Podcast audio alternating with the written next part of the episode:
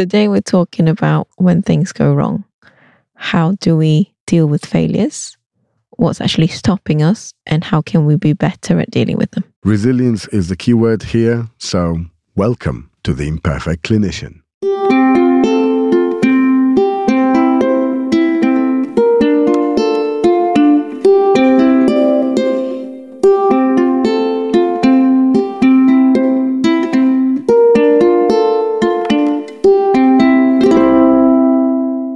It's Yuen. And Mike, And today we are discussing about resilience to failure.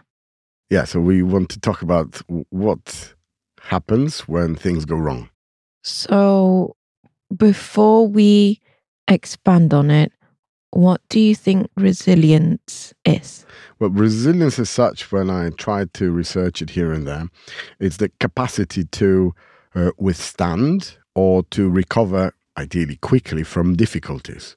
It's a sort of a function of toughness, or it's a measure of toughness, rather. So, I like to see it as how you recover from sticky situation. Okay. Um, so, when you have a failure or when you've done something wrong, usually I call those sticky situations, which means they stick to you. And how the skills that you've learned to remove the stickiness is what I would call resilient. So, if you are in the starting stage of building resilience, then things stick with you for much longer. And then if you've have practiced more skills in building resilience, then you have the skill to remove the stickiness sooner or quicker. So, like you said, how to recover quickly from difficulties. So, this quote I, I really like. It says it's from Yasmin Mogahed. She said, Resilience is very different than being numb. Resilience means you experience, you feel, you fail, you hurt, you fall, but you keep going. I think before we do that, I think it's important for us to understand that resilience or failure in itself plays a role in our life. Well, it does play a role in our life, and we are uh, genetically uh, conditioned to respond to certain stress factors in our life. And it's a part of uh, human conditions because we are wired, or our brains are wired in a way that we always want to venture on the safety part of the equation. So we usually overestimate the threat um, because that kept our predecessors to stay alive. They didn't want to um, feel so much courage that they're going to jump into in front of the lion. They had to venture on the cautious side rather than anything. So we want our brains are creating a way that we make big things out of little things and we hold on to that negative outlook of the situation or experience and we also overlook those positive ones because those positive ones we feel like they're like um, a given um, and we don't pay that much uh, attention. We don't draw enough of our attention to it. So our ancestors back in like i don't know in a cave somewhere who faced daily predators they in order to survive they had to be cautious. They had to assume the worst uh, outcome of the situation rather than just jump into and it is a it's it's how to preserve your uh, your life how to preserve your safety how to preserve the Survival future. skills. it's a survival skill yeah so what what happens when you make a mistake? Because one thing is to to understand how we approach the uh, problem how our biological sort of predominant are already uh, sitting in us but then the reaction to it i think it's worth exploring a little bit further. So what happens when you make a mistake have you have you made any mistakes you want to uh, tell me about? I have, but I think I want to share something that um, stick with me for quite a while and I had to. It took me longer than I would have liked to recover from it and that's when I first received a complaint about myself. So this was um, a patient who was not happy about me not removing but reducing the pain medication. So, sorry, I should say not the patient, him or herself. It's the family member that's not happy that that was being done, even though the family member is not being part of the conversation. So, the conversation has always been myself and the patient, and it's always been the shared decision. However, the family member that was involved was not aware and felt that it was done without any prior discussion. So a complaint was lodged, and that was my first complaint, and I took it very personally. I felt that it was my problem. I felt that I maybe could have done better, could have communicated better. And that was a steep learning curve for me. Okay, so how if you were to describe, I don't know, three feelings that accompanied you um, when it happened, maybe before you reflected on it and, and maybe a bit later? I would say shock, then shame, and denial. When you're talking denial, does it mean that you understood what was the problem? So, denial came from in this case, it can't be. Why? Yeah, so this is the thing. I I feel that when we feel denial, when we can't fully understand from a different perspective the situation that happened. Yeah, and I can't fully accept it yet. And so that was a yeah.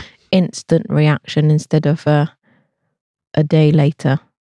But instantly, Of that course, was and you have absolute right to feel whatever you know, whatever comes to you. You just Mm. feel it. That's that's that's what happened. So what um, what happened next?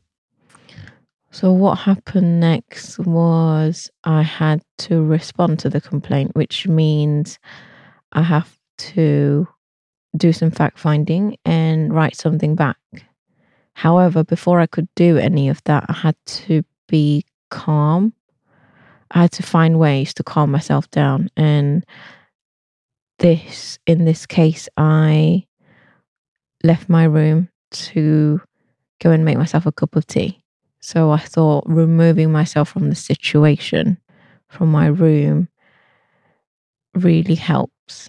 So to gain the distance. Yes, think, in yeah. in some ways, in order for me to try to have emotional distance, I tried using physical physical distance, where I actually remove myself from the room, and in that case, I link the room to the situation, remove myself from the room, and go and make a cup of tea. So that's similar to what we were talking in uh, the first season when I said that I w- want to sleep things off Yeah, when there's a problem, in a way. Yeah. Yeah. mhm. Um, and then sometimes that helps, sometimes it doesn't. Sometimes I need to do more than that. So now I've built a toolkit of such. So either leaving the room or go and speak to a supportive colleague or go out for a walk. These are the things just to clear my head. I think these are the things I find helpful to help me gain a bit more clarity in the situation.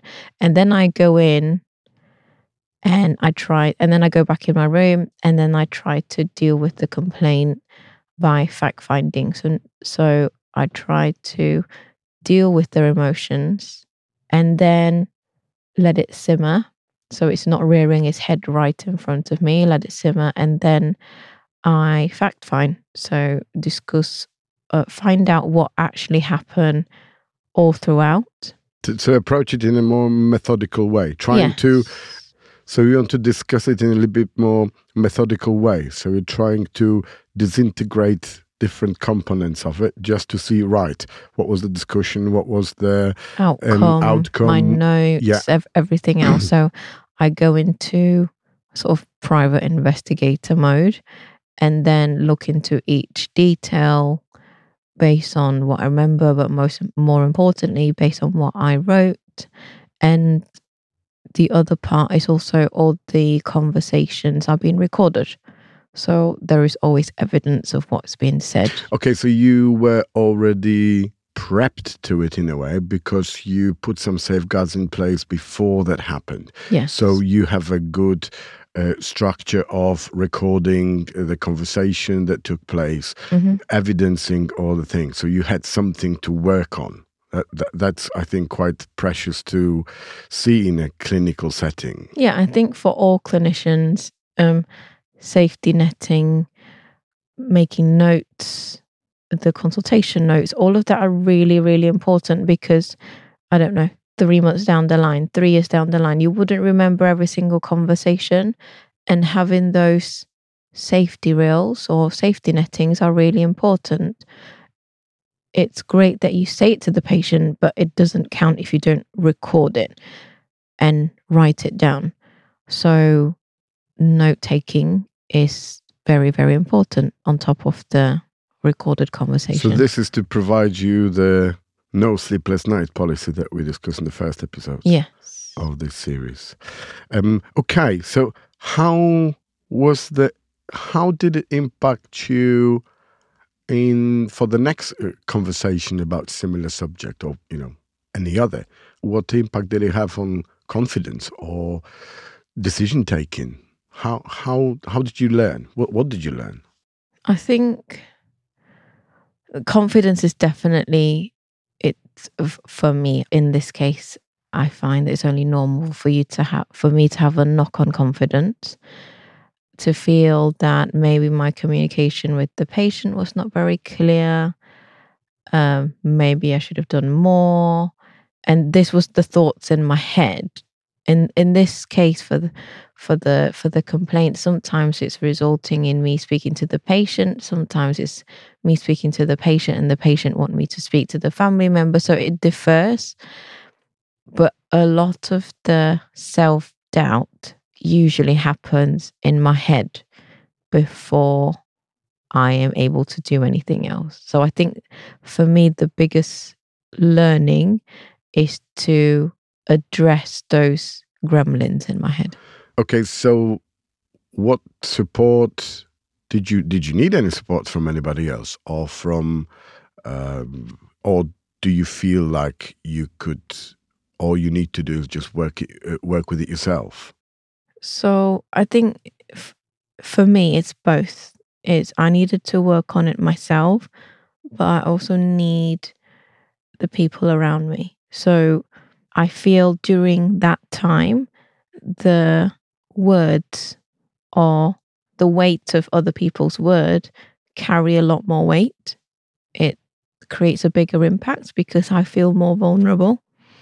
And in terms of help, so in the healthcare system, the National Health Service in the UK, there is some mental health support to um, to clinicians, and if you have a complaint, you are being triaged because the risk increases in regards to suicide. So, study shows that when a clinician has a complaint, increases the risk of suicide. So, So wait, so this this is very important what you what you're saying because I've I've not been really aware of this. Mm-hmm. So you're saying that the impact can be so significant on the clinician that it can lead to really dramatic consequences.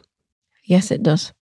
Okay, so is there any need to let it out? I don't know, put it into a discussion into the public to to try to understand. I mean, obviously, people have got a lot of valid complaints, and there are problems with um, medical practice in in every sphere of uh, healthcare.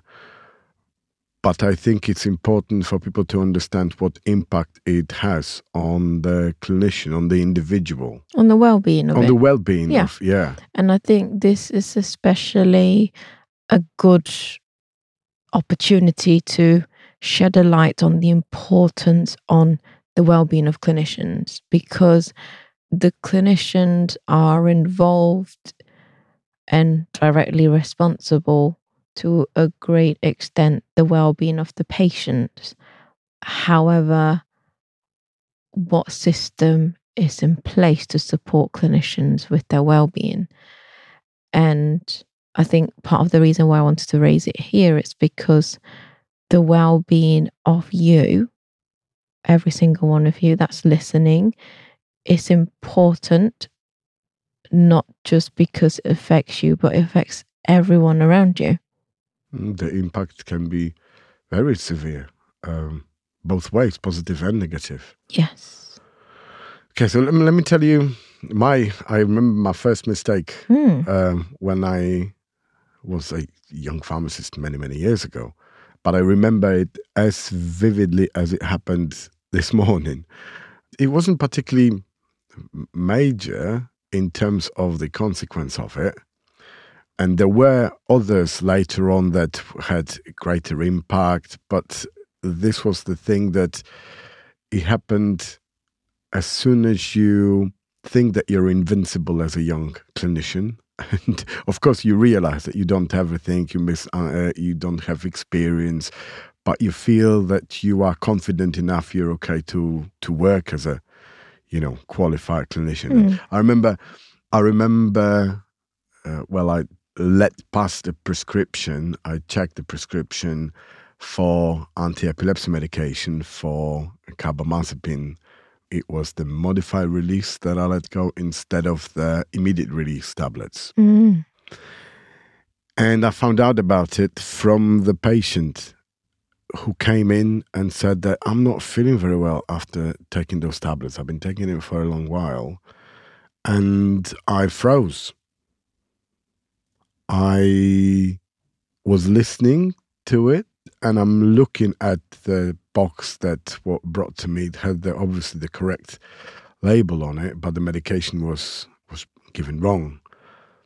And it just froze me. I didn't quite know how to respond. I didn't feel prepared. I, I think I was aware that the things like this will come because we all make mistakes. But I wasn't prepared for it. I think I was prepared mentally, but I wasn't prepared emotionally for for that. And probably that's the reason why I still remember it until today. I can hear the patient saying, I wasn't feeling very well. I could feel a little bit more drowsy. I could feel, you know, not myself. And luckily, nothing major happened to the patient. He didn't have a fit, didn't bang their head, and didn't die or, or mm-hmm. anything more severe. But the fact that you can make this difference by a, by a wrong decision or by a bit of absent-mindedness. I mean, you know, you you just need a fraction of a second to change the medication for, for example, for a month for a patient, or for a few months, or for a few days, or for a dose. And I'm sure that impact on the person or the idea that started to grow in my head on the impact on the patient, just say that, well, actually, now I need to make sure that I need to do more to provide that safety. People rely on you because people don't are not expected to know things about their medical conditions, about the medications, about the treatment. So they rely to you. So there is an additional responsibility on it. And ever since then, and it was many, many years ago, I always open carbamazepine box to see what color tablets are because the immediate release are white and the modified release are beigey sort of color.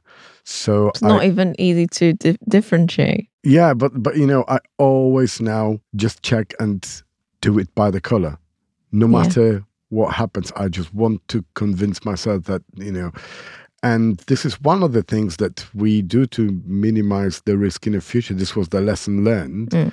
But I still remember being frozen, stood in front of the patient, and not being able to respond to it in a way that I can do now. I wasn't equipped to it. And I think that the knock on on your future decisions on how you approach it, you can never get used to it. I mean, me as a as a clinician working in healthcare, I can never get used to making mistakes, and I don't think there is a lot of clinicians in any capacity that uh, can just oh well and not care. That's not how we are. It's not in our genes. Do you know what I mean? That that's something that always sticks to us, and building resilience is something that is a way of a natural progression of us as a clinicians to become stronger. Yeah. And I want to go back to when you say you think you've prepared mentally but not emotionally. What did you mean by that? Uh, what, what, I meant is I knew it was going to happen. Mm-hmm. And I knew that what you need to do is to first check whether you know the, the, the patient's okay, making sure that the patient is safe, and make sure that you, I don't know, follow the procedure for reporting the incident and working action plan. So I was, my my brain knew what actions should be taken. What you needed to do. What what I needed to do. I needed to, well, you know, look at it, and I knew that I needed to reflect on. I knew that I needed to put an action plan in my head as well as in the organization that I worked in. But what I wasn't really sure is how I'm going to respond in a real world situation. It's not always you get surprised by something like this for the very first time. Yeah, there's, there's always first time. And how did it make you feel emotionally? Vulnerable. You feel the weight of the decision, so you understand the importance of your role. And I think a bit scared. Th- yeah, yeah, definitely. because you that could have been something much bigger. Yeah, that could have been something that would have been life changing or life ending. Yes, that's that's something that is present in our everyday practice. And so, how do we go forward? How do we build the necessary resilience? Because the things go wrong, and you have to assume, in my opinion, that they have to go wrong. Or do you? I think having the emotions really helpful to almost relate to that situation. I wanted to see how you then spoke to yourself after. Was it a lot of self blame or was there? Yeah, there was. Of course, there was. There's blame, and there was uh, guilt that I didn't conduct the due diligence to provide the safe outcome for the patient. Mm. Because even if you're like, I don't know, medication checking pharmacist or pharmacy technician, or the, the amount of decisions that doctors make in a day, mm-hmm. uh, you know, you, you multiply it by the amount of, I don't know, items or decisions or process that go through it, the chances of us being wrong or making a mistake is really, really low. Yeah. I mean, you, we have to understand that if you work in a relatively busy pharmacy, for example, here in the UK, and if you take out the holidays or whatever days in a year, you still would check, I don't know, 100,000 items a year easily. Yeah. Okay, so that this is easily what you're checking. And so in making, those hundred thousand, you are actually making a clinical decision each time, not absolutely. just prescription, but the patients that you speak to. Mm, absolutely. You also discuss, you mm, provide advice, you, yeah. I don't know, deliver a service. Yeah. And, you know, there is 100,000 essentially situations when the things can potentially go wrong. Yeah. And what we need to understand that the percentage of us essentially being wrong, I don't want to, you know, big any, you know, any professional group because nobody wants to make a lot of mistakes in any exactly. any capacity. But if you're making, you, you can have a one decision per year that's going to be really bad and it's going to be affect all mm. the other almost hundred thousand decisions. Mm. And I think it's those situations they stick to you. That's what you said. They are sticking. I quite like how you describe it as a sticky situation because they sit with you and you have to deal with them. No one else can fix it for you. No one else else can heal it for you. You are affecting other people and other people's well-being and uh, it's i mean it's not only in healthcare you know if you have a bungee jumping facility you also want to protect your your clients do you know what i mean Yeah, definitely. that, that happens in, in so many areas around us that it's not exclusive to to people in healthcare but i think it's you feel guilty that something could have happened. You feel shame you, you shame yourself by right am i worthy? Is it something that is going to just cross my well career or starting career or career in the full swing wh- whatever. And like you said earlier on, life changing rather than career changing. Mm, that's the thing. It impacts others health. It impacts Yes. others well-being and it impacts another person directly. It's not something that you drive into somebody's car and you scratch it. You hurt people. And i mean natural thing for us is that we don't want to hurt anybody i want to say for for most people shall we say And I wonder what happened to your self talk when you had to deal with a mistake done by somebody else because that somebody else is not here. I, well, first of all, you want to make sure that nobody's hurt. Okay, you want to make sure that what happened, whatever the mistake happened, uh, didn't impact anybody's well being or health, especially didn't impact any longer term situations. I don't know, patient wasn't hospitalized, patient didn't, you know, drop off bungee jumping road, rope. Can I be honest? I do that, but also at the same time, I'm very urgently checked whether I was involved. And then if I'm not, I internally breathe a very big sigh of relief. Or I think I'd do it later. do you do it later? I, I think I'd do it later because I think I get so uh, directly involved with the patient because you are effectively the person that is taking the complaint, the somebody coming with a mistake in directly to you that I don't really have time about thinking. I'm trying to fix it, uh, remedy yeah, the yeah. situation, So you, you problem things right. first. And I I, think the setting's a bit different in your case. Patient actually comes to you and bring you the error. And in my case, I have a combination of either that or I get a call about the mistake or Mm. the complaint. And so I'm able to fact check.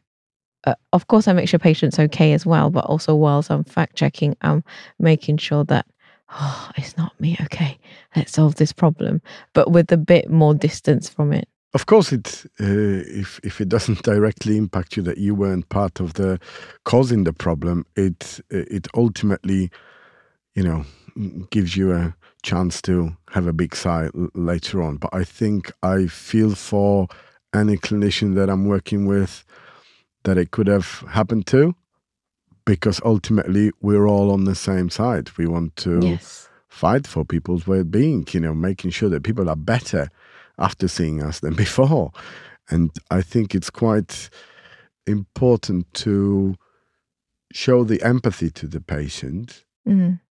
and try as much as you can of course to put the things right for them to minimize the impact or inconvenience to the patient.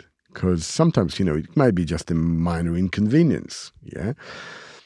But it's still an inconvenience. It's still you let somebody down and i think it's the feeling of letting people down collectively okay? I feel for other clinicians. I feel for doctors that i work with errors i feel for whoever is involved in it. I don't know dispensers anybody. Mm. and I feel as a part of a wider group. Of course, individually, I might not be involved in it, Yeah. but we all care for the same patients. You know, the Yeah. patients are coming to me, and I can, I, I am the first line of contact for the patient when they come into to make a complaint, to show us the error, show us the problem. They, we are the first line, and I feel for any clinician that it happens to, because it's never our intention. So I wonder how is it different if you then spoke to the person that made a mistake? How would you break the news, and how would you guide them through it? Oh, this is a longer discussion about giving feedback to some extent. Yeah, but uh, highlighting a mistake is, I think, the most difficult part of feedback because the, the feedback can be on behaviors, can be on attitude that is transient you know you may not feel very well at a time you may yeah. be you know absent-minded and have Many an attitude factors. snap at someone you yeah. know this is it but here this is zero one situation an error happened okay yeah. i think it's quite important to be it's very important to be open and honest about it and discuss it in a very transparent way. I think that way. constructive is one way, but I think the clinician that you're speaking to has to has also responsibility on accepting that uh, that feedback, and I think that we may not be ready for it mentally, or I don't know, when you say we, you mean the clinician that's made the mistake? Uh, us as all clinicians, that because I'm also putting myself in a position, right? Who, what would have happened if somebody came to me and said, "You make a mistake," other clinician, yeah. Yeah. I mean, being open and honest about things means that you still have to be quite diplomatic on how you do it. You don't want to knock anybody's confidence down. And I wanted to highlight, I think, the language here. Would you have use the same words that you've spoken to yourself in your head when you've made the mistake compared to somebody else? Would you have used in the same language or would you have been kinder? I would have been kinder. Definitely kinder. When I'm talking to myself, I although I, I, I don't think it's particularly unkind when I'm talking to myself now knowing what I know after many years. So, first is right, is anybody hurt? Okay, you answer that question. Then, what happened? I want to have facts. I don't want any cotton wool around me. What happened? I know what the consequences would be. If somebody just tells me, right, you did this, that, and the other. So I know what consequences. First of all, when you know how the patient is, then you start to unravel it. And I, when I'm speaking to others, I don't know what they expected me to do, but just to be on the safe side, I always try to be kinder, a bit hmm, to provide a bit softer landing. Yeah. Do you know what I mean? Because you want to work in a supportive manner. You don't want to, right, you've done that wrong, fix it. That's not something that I would do. I would say, right, something happened. We need to, you know, have a little look at it and take it from there. And how would you practice that on yourself? I think now, after many years, and after we talked about shame and guilt, and after we talked about shame and guilt, I I would do my best to avoid thinking that, oh my God, everything is wrong about what I'm doing. I want to look at the problem rather than at myself. Yeah of course you want to learn from it and you have to touch on the fact that right what have i done? Because this is the feeling that that's the emotion that comes into you.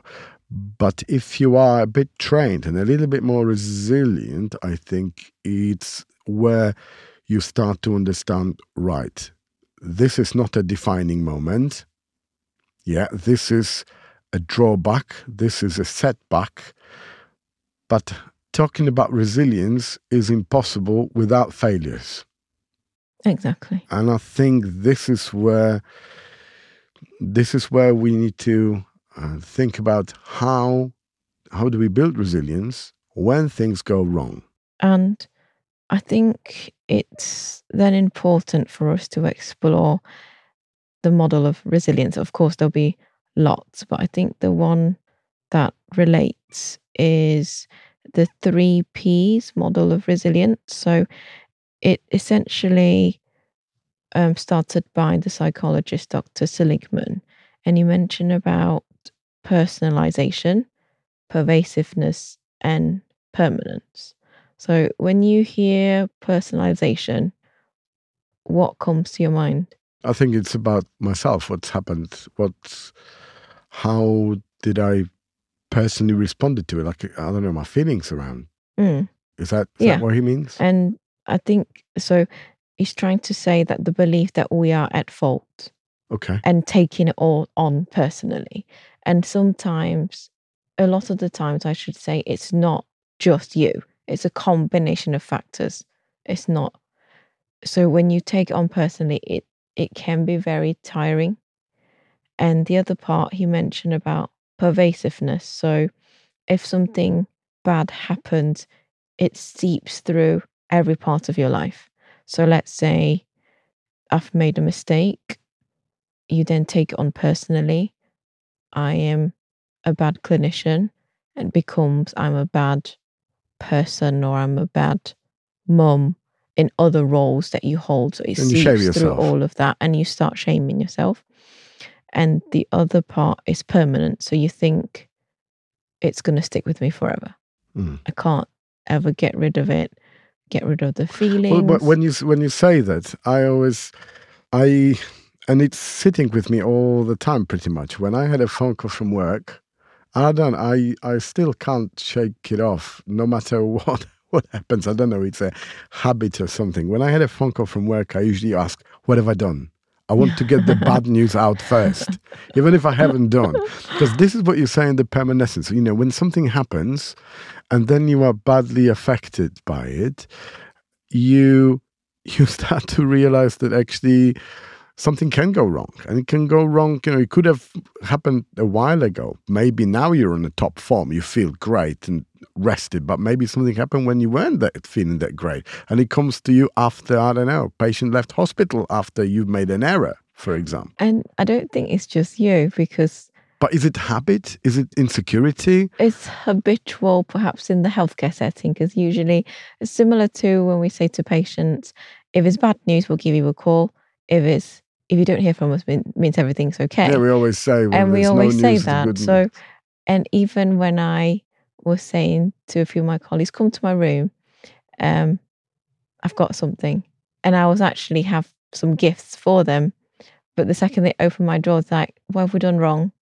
Mm. is it bad news? Mm. and i was But like no thi- it's not. It's pre- it's actually presents they're like oh you, you don't ex- you always assume that's what we go back to the biological setting that we always assume uh, things going wrong. Do you think as clinicians we are just anticipating the inevitable? I want to say sometimes, as clinician, especially for myself, I feel that if I think of the worst case scenario, I am more prepared for it. okay. But it doesn't, in the long run, I find that it really stresses me out because I'm always like fight or flight. I'm always on the edge thinking something bad's going to happen.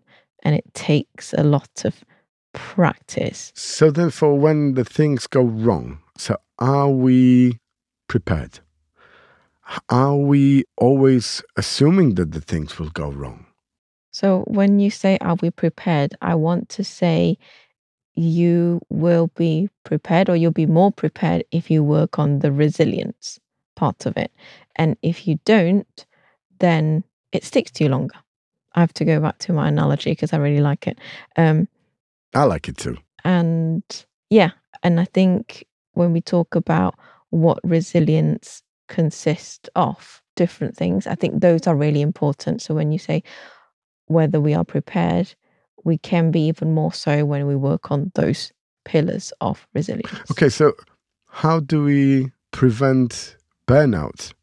Because if there is a lot of challenging situation grinding on you and you can't really uh, manage it in a way, Mhm. you're going to inevitably head towards the vicinity of burnout. Yeah. Yeah. Do, or do you, So, what do you do? So if I start by expanding what I feel is the four pillars of resilience, and then we can touch into burnout. Was that okay? Yeah, go on. So I find for me, and when I've been reading a few or quite a few other people, self awareness, self care, community, and compassion. So, self awareness is understanding your own reaction, both physically and emotionally. So, for some people, the palms get really sweaty. For some people, they get really flushed. It's understanding your own reaction. So, that's the physical side. The emotion. So, how would you react to it? Is your, like you said, is your first response blaming yourself? Are you shaming yourself? And understanding your own strengths and weakness. What is there around you? The next is self care. So, when you talk about burnout, I think self care is really important. So, that includes your eating, sleeping, mindfulness, things that you nourish yourself with. So, you have that, imagine a seesaw. So, you have the problems and you have the self care on the other side. And if problems becomes majority of your life, not just problems, but tasks that you have to do, whether it's complaints, whether it's mistakes, and you have minimal self care, that's when burnout happens because your body don't have time to reach that equilibrium or that balance.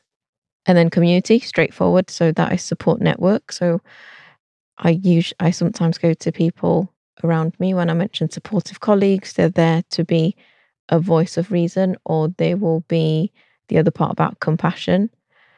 There will be a compassionate voice when I sometimes struggle to find that for myself. So you said earlier on, it's actually easier to show compassion to others and actually harder for myself. So I think these four I find really important to be aware when you are stretched and be aware when you're reaching burnout. Uh, so when we're going back and we want to link in with uh, preventing burnout Mm-hmm. By finding time to relax Yes. and looking after ourselves, Mm-hmm. are there uh, problems with resilience due to the fact that we care more about others than about ourselves? Yes. Okay, to so some gonna- to some extent, let me let me expand on that. So I think that can be multi-layered when you put other people's need above yourself, and we mentioned it in season one, where you find that your self worth is bottom of the list, so you don't prioritize yourself. But it can be also your it reflects on your ability to set boundaries to say, this is what I need. I'm going to say no to you or to the request or to whatever that's encroaching on my time. Okay, so do we? These are just questions for, for you, for me, and for for the listener. Do we give us enough time to recover or to relax? Do we know when to ask for help? Because that's an important factor as well. Yeah. The when you mentioned do we give enough do we give ourselves enough time to recover and to relax? To recover, not sure because I don't know whether you feel this way, but when I am unwell, I have to be really unwell to go to not go to work. And if I do, I do feel guilty. And I think and I think and I think this is the same regardless of what role you do in healthcare. Mm. When I speak to other colleagues, um, when they are off sick, they are really, really unwell, like maybe off with COVID. And all, of, even with COVID, still feeling guilty about having some time out. Mm. And what about setting our own expectations of our, I don't know, response to things when they go wrong? What I mean, just to clarify it, is for example, how often do we think about failure? Is it like a stopping block preventing us from progression? I think it is possible, especially if you take it personally and you think it's going to last. You become very risk averse. Do you think it's a it's a function of volume? So the the more stress uh, stressful situation, or is it the the weight of them? Well, I, I suppose it's both. But what I'm what I'm really trying to find out that how do we prevent those situations becoming stopping blocks in your you know in progress of your career? So I want to use the three P's that we mentioned and then turn it round. So besides what we mentioned about those four pillars, understand the impermanence of it. So the mistake that can happen will affect you, but it wouldn't stay forever. As it you would fail feel on the spot there and then. And the pervasiveness of learning to have that distance. I made a mistake, but I'm still a good clinician. I've made a mistake, but I'm still a great person. So it's a, the action that we need to work on. There's nothing that reflects the character. So having a distance from that and personalization is accepting that sometimes, like you said, somebody might be unwell, somebody might not be at top form, a glimpse of an eye, something distracted you, and accepting that we are human. 100%. What about building the team resilience? When you when you're looking at the support or the community support network, Mm. how about uh, how do you build resilience of the whole team? Because the problems they affect us personally, yes, when we make a clinical decision or managerial or leadership decision. But what about the team? The team is impacted as well. I agree. I think building your own and your team's resilience will in turn improve organizational resilience because organizational resilience is consist of flexibility, learning and adaptability. And with any small or big organization, you can't escape the culture, the structure and the strategy. And who makes up organization? People. People. So when you build those people's resilience, so individual and teams resilience, you are improving organizational resilience. Does that make sense? Yeah, yeah. I mean, yeah. So we, I think we sort of agree on the fact that resilience can be built when things go wrong. But can can we build resilience without facing failure? Oh, I I don't think so. I think failing really helps to build resilience. So the more we fail, the more re- resilient we become, and then the more we grow. Because when we address failures, we have a deeper understanding about how we react, why we're doing things. So we shouldn't be avoiding failures. We should be learning or focusing on recovering from failures. Yeah, if we're avoiding, then we're sort of jeopardizing our work in a way Yeah, because it's a skill. inevitable that Re- you're going to come across challenges. Exactly, and the re- resilience is a is a skill you need practice without without having the opportunity to practice those skills. Then it's not as sharpened. And I think it happens when we face something that we cannot change. That's the sort of um, definition of uh, resilience. I mean, we only build on failures that we cannot change. So, so some things already happened, and there is little we can do to fix it. So we can just mitigate it, I guess. Hmm. You know, um, one thing that we can do is to learn from it and use it as an opportunity for for growing. Uh, Uh, Definitely. I, I think we need to respect our potential for mistake. In this context, I would treat it as a vulnerability. Yeah. Okay. So going further, we need to be challenged to grow. And how do we ensure we do not take on too many challenges? This is about the setting the barriers that you mentioned before, yes. I believe definitely. uh, because that can be overwhelming. But Mm. by building resilience, we increase the bandwidth and also the capacity for coping with them. I think every mistake, or you know, when you discover a potential mistake, Yeah. it, it leads to a tiny step of growing, of learning, of becoming a better clinician, leader, manager, whatever role you want to position yourself, parent, Yeah. so I think that the success does not test us.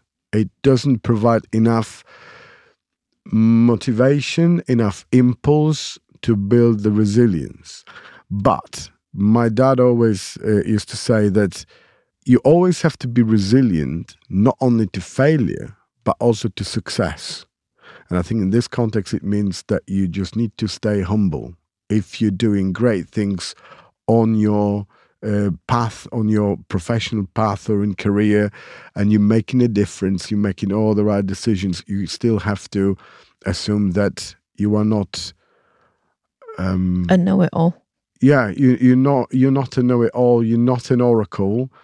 You stay and grounded. There's always a potential for for for learning. I yeah. mean, we, we're talking about being resilient to success as well. If you win the lottery, how resilient you're going to be to the well success well not yours particularly okay yours was a bit of luck and being the right time in the right uh, space but how do you become resistant to it how do you remain cool-headed in the face of not only a failure but also a success you know you just need to make sure that you work on yourself in whatever the circumstances so, so the outright conclusion is we have to keep working on ourselves.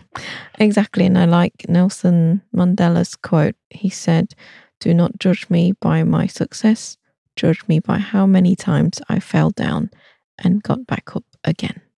Okay, yeah, absolutely. I completely agree with uh, Nelson. uh, you, uh, uh, another question, probably how about dealing with with failure. Would writing down failures have an impact on the way you deal with it? Would it help? I don't think it would particularly help me personally. For me, instead of writing down failures, I write down how it makes me feel and I try to ident- identify where it comes from. So for, for me, writing has always been positive because if I am deep in it, emotionally, I feel that my brain's very foggy and I can't really mm. put it in a structure where I, I can comprehend and slowly process. So for me the the writing helps.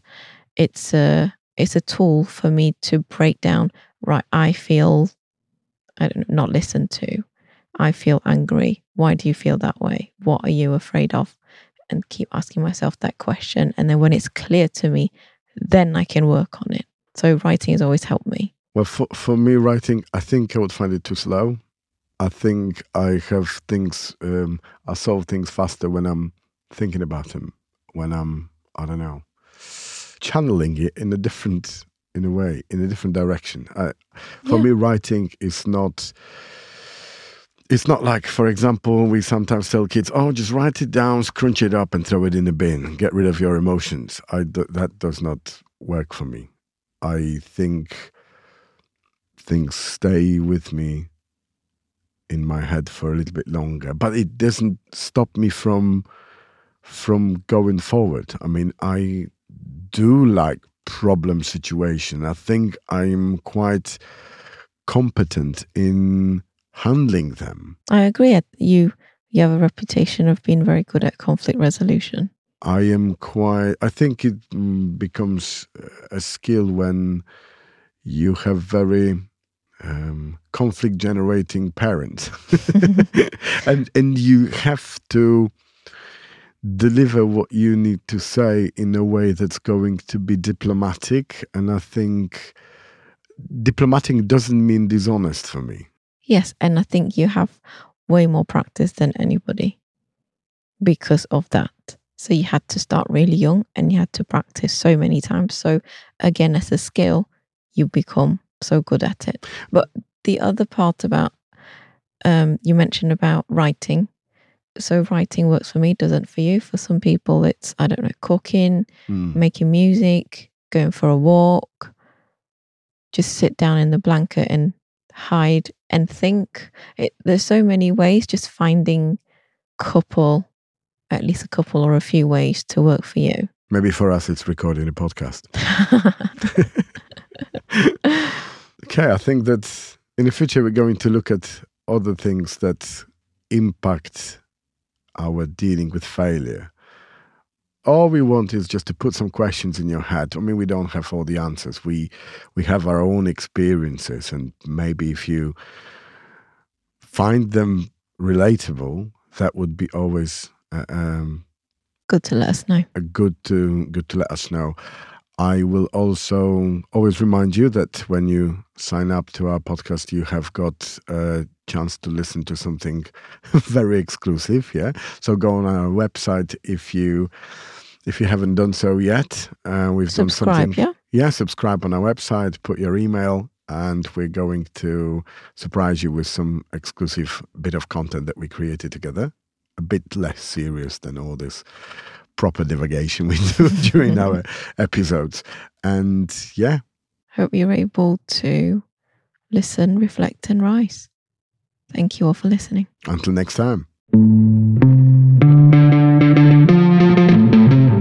It's about time for Yuen Reads. Welcome to our new segment of Yuen Reads. Today, I'll talk about a book that I have read and made lots of notes and still go back to it, which is called Play by Stuart Brown. So, if you follow us closely, you know play is still something that I try to incorporate in my day to day activity because I because I'm somebody who likes to plan things ahead, including play.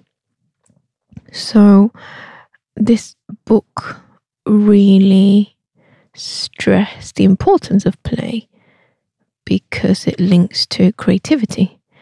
And not only that, it really helps, I found, nourishes the soul. So this for me is a strong reminder how to incorporate play. So the notes that I've made on the sides are how does it work if you're a parent? Authentic play and protecting your creativity, properties of play, and six steps of plants. I like plants, as you all know. Um, different personality of play and i i think when i tried to do this I, I learned from the children as well because children is the best place for me to learn about play i guess for everyone um and so i'm hoping that i go into parenthood or now that i'm in it I see it as both a learning journey and also a type of play. So I love playing with kids. Um, when we have kids over, I'm I'm the eldest kid, essentially. Um, but it really relaxes me, and I get really good rapport with the kids, and they always come and talk to me after, or when they come again next, they'll come and find me because they know I'll engage with them. So yeah, it really helps me make a conscious decision, I guess, to take on a more playful attitude and addresses some of my fears and insecurities, I guess, because a lot of a lot of play is making emotional contact with people. And it's quite easy to be defensive and be inverted commas proper. So I'm trying not to be proper all the time because it's quite boring and quite, what shall I say? Quite stunted in some ways, I guess. You just listened to the Imperfect Clinician podcast. We strongly recommend you leave your email on our website so that we can let you know directly about any news and free exclusive content for subscribers. If you review us on Apple Podcast or Podchaser, there is a chance we can reach more people seeking support and encouragement. Reflect on how you are now and let us know about one thing you would do differently after listening to us. We love to hear from you, so please keep the questions coming via direct message, email, comment, or record a voicemail on our website. We will do our best to answer you either directly or via the podcast. Bye for now, and until next time.